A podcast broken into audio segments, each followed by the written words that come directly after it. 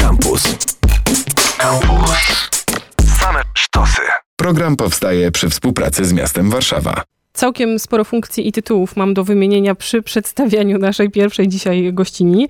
Edukatorka, prezeska Fundacji Centrum Edukacji Niewidzialna, twórczyni warszawskiej Niewidzialnej Wystawy i jeszcze od tygodnia Warszawianka Roku, Małgorzata Szumowska w dowodzie. Dzień dobry. No właśnie, to w dowodzie jest chyba najlepsze. Dzień dobry. E, ja tylko tak powiem, twórczyni tego kształtu, bo mm, jakby ja sama e, nie wymyśliłam Niewidzialnej Wystawy. To jest mhm. koncept, który przyszedł do nas z, z węgierskiej granicy. Ponad 10 lat temu. 11 zaraz będzie, zaraz będziemy skala. strzelać mhm. po prostu tutaj y, bezalkoholowym trunkiem.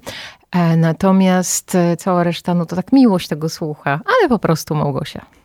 Czy kiedy otwierała się niewidzialna wystawa, te już prawie 11 lat temu, zamysł wasz był taki, żeby zmieniać postrzeganie osób z niepełnosprawnością wzroku na terenie Warszawy, czy od razu myśleliście o Polsce, o świecie i masowo, i dużo, i szeroko?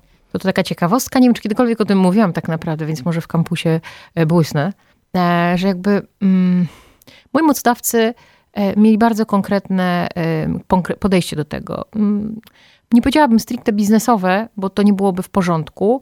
Natomiast faktycznie mieliśmy być takim niesamowitym miejscem muzealnym, które będzie uczyć, będzie mm, w pewnym sensie bawić, bo robimy to, co robimy w sposób przygodowy i pozytywny. My nie chcemy naszych gości wprowadzać w jakąś traumę, tylko chcemy pokazywać, że być osobą niewidomą to też jest morze możliwości przy odpowiedniej oczywiście rehabilitacji. Natomiast ja do tego podeszłam już mocno misyjnie.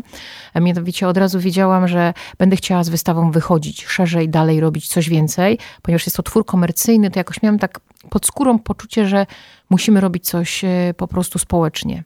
Mm, no i to się udało. E, faktycznie przez te 11 lat, e, myślę, udało się zrobić naprawdę, naprawdę dużo, dotrzeć do wielu miejsc. Na początku miało być po warszawsku, a że to tak właśnie wyszło, że e, lubi nas cała Polska, bo mogę tak powiedzieć, to jest wartość dodana. I wychodziliście tak dosłownie. Pamiętam e, taki 15 października, pewnie nie jedynego roku, kiedy można was było spotkać na przykład na patelni. Tak, ale starzejemy się i nasze kości e, już nie są takie same, wiatr wieje, łatwiej przeziębienia, po prostu się zestarzeliśmy i ten październik nie sprzyja nam już tak, jak sprzyjał wcześniej, e, więc teraz troszeczkę zmieniliśmy formułę. Nie mówię tylko pandemicznie, bo, bo wtedy to, to już w ogóle jakby mm, było inaczej. Mm, natomiast rozpoczęliśmy akcję malowania w ciemności, wspólnego charytatywnego malowania w ciemności, które było właśnie takim uczczeniem Międzynarodowego Dnia Bielaski, czyli 15 października, o którym mówisz.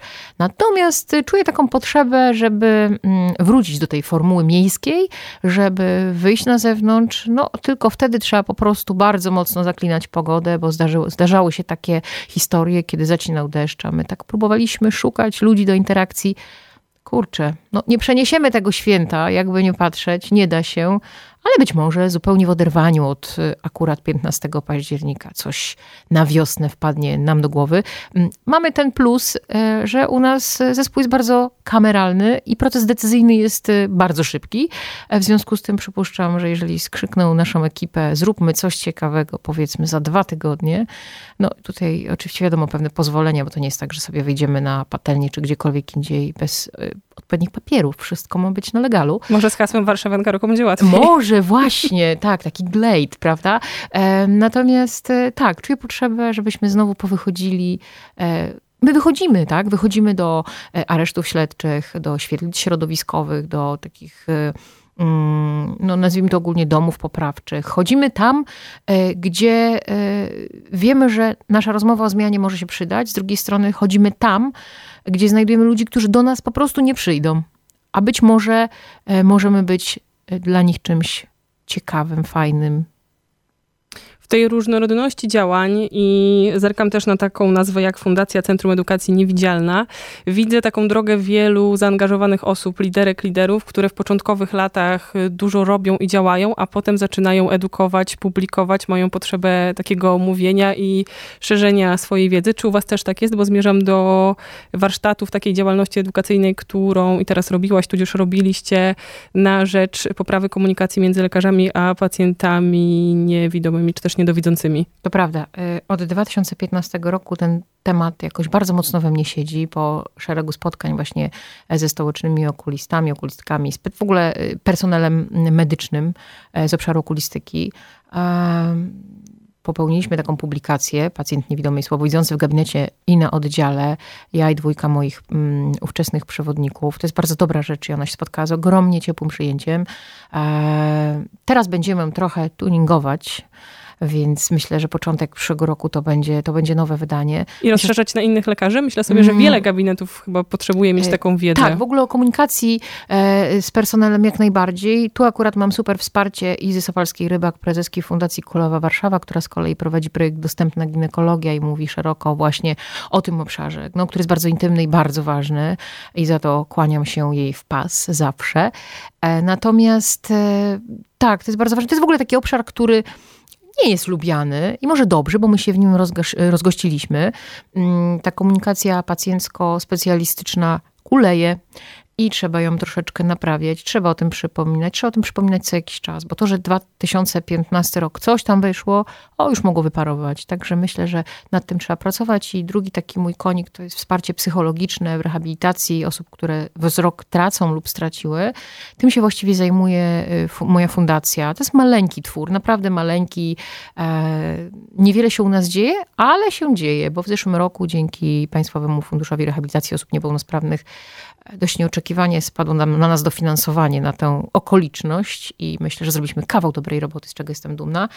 E, życie projektowe jest dla mnie trudne, zwłaszcza jak prowadzę niewidzialną wystawę, bo to jest naprawdę tak jakby drugi etat. No ja jestem tylko człowiekiem, a dodatkowo jestem mamą i żoną i poza tymi wszystkimi społecznymi, fajnymi rzeczami chcę po prostu być w domu i cieszyć się moimi najbliższymi. Nie będę pytała o twoje refleksje na temat work-life balance. Widzę, że one jakieś są, ale jak to w e, efekcie wychodzi? Dobrze wychodzi. Dobrze Chyba wychodzi. dobrze wychodzi, choć taka praca, taka praca trochę społeczna, no ona miesza w głowie, ale z drugiej strony też daje pewne narzędzia wychowawcze Moja córka ma 8 lat i kiedy słyszę od niej, mamo, chciałabym być kiedyś taka jak ty, no to czy może być lepszy komplement? Chyba nie, prawda? Tym bardziej, że ona jest bardzo świadoma tego, co ja robię i też e, jakby doskonale rozgościła się w tym moim środowisku i pracy i różnych innych działań właśnie na rzecz osób z niepełnosprawnościami. Małgorzata Szumowska gości w audycji nazwanej Stacja Warszawa, związana od lat z niewidzialną wystawą, ale też z Fundacją Centrum Edukacji Niewidzialna. To wszystko sprowadza się do pracy na rzecz osób z niepełnosprawnością wzroku, takie ogólnie nazwijmy. Od tych 11 lat znowu się chciałam odbić. Nie wiem, czy to dobrze, że tak ciągle do tego powracam, ale myślę, że jesteś też świadkinią zmian, które się wydarzyły na przestrzeni tych 11 lat w funkcjonowaniu osób, które nie widzą, czy też mają pogorszony znacząco wzrok. Ile jest jeszcze do zrobienia? Zrobienia. Pewnie zaraz powiesz, że dużo, ale co? Jak hmm. rzeczywiście przez te 11 lat y, czasy się pozmieniało od niewidzialnej wystawy? To teraz trzymając się faktów, żeby nie, nie powiedzieć od razu, że dużo, e, faktycznie zmiana jest ogromna e, w świadomości i myślę, ja zawsze myślę o niewidzialnej wystawie jako o takim pożytecznym narzędziu, narzędziu zmiany, bo my możemy sobie tutaj siedzieć, rozmawiać o osobach niewidomych i tak dalej, ale dopóki ktoś faktycznie nie wejdzie w te buty i nie poczuje, jak to jest, Mówię tutaj i o tych takich negatywnych konsekwencjach, i o pewnych rzeczach, które absolutnie okazuje się, że są takie same i można sobie z tym wszystkim radzić. No to wydaje mi się, że nie ma szans na takie pełne zrozumienie. E, ja już przestałam liczyć, ile osób nas odwiedziło, ale bliżej pewnie miliona niż 500 tysięcy przez te 11 lat. E, I widać nawet, no po prostu widać naszą ciężką, organiczną pracę e, po tym, jak ludzie zaczynają życzliwie pomagać, po tym, jak gdzieś tam zaczyna delikatnie, ale to delikatnie to jest to, to jest ta praca, którą jeszcze mamy do wykonania. Drgać otwarty rynek pracy, ponieważ pracodawcy boją się jak ognia zatrudniać osób niewidomych. Zwłaszcza. Dlaczego? Próbuję to ustalić od wielu lat, mm, bo też jakby przecież przychodzą do nas różni ludzie, między innymi osoby, które odpowiadają za zatrudnienie. I poruszając się w tych przestrzeniach pod okiem czujnym przewodnika bądź przewodniczki, no, są w stanie przy odrobinie rozgarnięcia e, zrozumieć, że hej, da się tak żyć, da się tak żyć naprawdę nieźle, tak? E, a tu cały czas jest jakiś mur i pracodawcy często, staram się z nimi rozmawiać, staram się być bardzo otwarta, jeżeli są jakieś pytania, zastanawiam się, no tak, no ale jak później taką osobę zwolnić? Ja sobie myślę, gadem, no jak można w ogóle podejść do, do tematu zatrudnienia? Dodam jeszcze, że e, rynek pracy jest trochę rozregulowany aktualnie, potrzebujemy pracowników, prawda? I jeżeli zaczynamy od myślenia takiego, jak zakończyć to, co się jeszcze nie zaczęło, to idziemy w bardzo złym kierunku. Więc to jest praca, którą na pewno chciałabym wykonać. E, którą będę wykonywała. W ogóle dużo, e, znaczy no dużo się po prostu dzieje na tej niwie i mm, też jest trochę fantastycznych organizacji, które, które mm, robią naprawdę świetną robotę. Ja skupiam się na swojej, wydaje mi się, że właśnie to narzędzie naprawdę jest narzędziem dobrej zmiany. Natomiast poza tym takim mm, edukowaniem pracodawców, oswajaniem ich, no to też właśnie temat y, wsparcia psychologicznego osób, które tracą wzrok, żeby jak najwięcej tych osób wciągnąć do takiego życia społecznego. Ja zawsze myślę, że jest najpierw ta rehabilitacja psychologiczna, potem jest społeczna, a potem na końcu zawodowa, po to, żeby można było żyć pełnią życia e, na tyle, na ile jest to możliwe. Więc to są takie obszary, plus jeszcze ten właśnie dotyczący komunikacji z medykami, to też jest ważne. To jest takie no, samo życie, to co jest tutaj na, na podłodze, to z czym się zderzamy każdego dnia, prawda? Fajnie, że są nowe technologie, dużo się dzieje, ale technologia nigdy nie zastąpi życzliwości drugiego człowieka. Tak myślę, wierzę w to to brzmi jak e, bardzo dużo rzeczy do zrobienia po tej drugiej stronie. O ta życzliwość drugiego człowieka, na tym się zatrzymałam. Ciekawe też, że nie mówimy w ogóle o dostępności przestrzeniach publicznych. To jest chyba oczywiste, że trzeba ciągle jeszcze. Tym się zajmuje tak prawiać. wiele organizacji, mhm. że myślę sobie, że nie będę się tutaj szczególnie mądrzyć. E, zawsze służę wsparciem. E, nawet wczoraj miałam przyjemność i zaszczyt prowadzić panel podczas zamknięcia pierwszego sezonu Warszawskiej Akademii Dostępności. Naprawdę niesamowity projekt Miasta Stocznego Warszawa i Fundacji Kultury Bez Barier, stowarzyszenie i tam z towarzystwem różnych innych organizacji, ale te dwa podmioty zrobiły tytaniczną pracę, mm, z której może korzystać każdy, kto zajmuje się dostępnością, bo to wszystko jest na YouTubie, są świetne webinary, no cudowne rzeczy. E, więc niech ci, którzy na tym znają się najlepiej, robią swoją robotę, a ja sobie znalazłam taką niszę, która uważam jest tak bardzo blisko życia każdego człowieka. No i razem będziemy tak trochę Robić, Robić, zmieniać. tak, ulepszać tak tyle, ile się da ten nasz wspólny świat. Nie wiem, czy się nie poślizgniemy oboje na tym pytaniu, obie w zasadzie, ale zastanawiam się, na ile praca z osobami z niepełnosprawnością wzroku różni się, tudzież jest podobna do pracy z innymi niepełnosprawnościami. Bo mówiłaś, że masz swoją działkę, starasz się działać w jej obrębie, a co cię łączy z tymi, którzy na innych działkach pracują? E, przez kilka lat byłam prezes, wiceprezeską, nie prezeską, wiceprezeską Stowarzyszenia Kibiców e, Niepełnosprawnych Klub Legia Warszawa. Tam poznałam mnóstwo cudownych ludzi z różnymi, e, że tak powiem, niepełnosprawnościami, czy deficytami, jak zwał, tak zwał, ale takimi, którzy po prostu no, nie widzą problemu. Proszę, to jeszcze moja bluza, której w radiu oczywiście nie widać. Nie widzę problemu. Właśnie.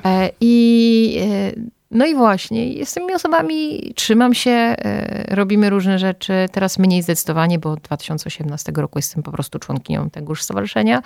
Natomiast to na pewno mi wiele nauczyło. E, I tak, ja się koncentruję na tej swojej działce, ale mam szeroko otwarte oczy na potrzeby innych osób i, i staram się dawać siebie jak najwięcej. Mm, teraz odkrywam środowisko osób głuchych dzięki niesamowitej książce Anny Gotz Głusza. Muszę o niej powiedzieć. Jeżeli, słuchajcie, drodzy słuchacze i słuchaczki, jeżeli macie przeczytać jedną książkę w życiu, a przynajmniej w tym roku, to zróbcie to. Kupcie sobie głusze i czytajcie, bo to jest coś, co przeprogramowało mi po prostu umysł totalnie. Wydawało mi się, że wiem sporo, nie wiem nic. Jeżeli my, kiedykolwiek myślałam o tym, że rozumiem, co to znaczy y, wykluczenie, może nie ze swojej własnej perspektywy, ale jednak z perspektywy bliskich mi osób, z którymi gdzieś tam funkcjonuję, nie, wiem bardzo mało i myślę, że to osoby też wiedzą bardzo mało. Zresztą ciekawostka.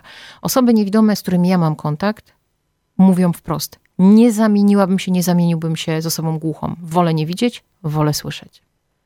To szalenie ciekawe, co mówisz. Pojawiło się w tej twojej opowieści dużo takich miejsc, czy też takich punktów do przemyśleń. Jeśli gdzieś cię szukać oficjalnie, to wiemy, że niewidzialna wystawa i wszyscy pracownicy, których można tam spotkać i samo doświadczenie, które ma za zadanie zmieniać trochę nasze postrzeganie. Wspomniałaś i o jakimś oficjalnym warsztacie, i o publikacjach. Gdzieś jeszcze odsyłamy? No myślę, że y, śmiało można zaglądać na Instagrama i Facebooka, zarówno mojego prywatnego, bo tam trochę więcej jest jakichś moich przemyśleń dotyczących dostępności i takich działań prospołecznych, nie tylko związanych e, z niewidzialną wystawą, ale na niewidzialnej wystawie też się dużo dzieje i cyfrowo, no i oczywiście w realu. Z tego jestem, w związku z tym jestem bardzo szczęśliwa. No, e, udało nam się znowu tak się posłużę, wstać z kolan po pandemii i jakoś tam działamy. Oby nie było gorzej, to będzie cudownie. Także zapraszam do nas, zapraszam cyfrowo, ale przede wszystkim w realu. Rozmawiajmy. Ja jestem zawsze otwarta na to, żeby pogadać. Zresztą jestem straszną gadułą i już żałuję, że nie mamy pół godziny więcej, bo pewnie by tych wątków się namnożyło. No ale po prostu, e, no kurczę, cieszę się. No, niech dzieje się jak najwięcej dobrego, tak. Małgorzata Szumowska, człowiek w bluzie z napisem nie widzę problemu. Nie chodzi w ogóle o to, żeby w jakiś sposób odnosić się do samej bluzy, ale do tej dewizy, która ci przyświeca i którą jakoś tak chyba utwierdziłaś w, tych, w ciągu tych ostatnich e, kilkunastu minut. Dziękujemy bardzo. Dzięki serdeczne. Ściskam wszystkich słuchaczy i słuchaczki. Program powstaje przy współpracy z miastem Warszawa. Campus. Same sztosy.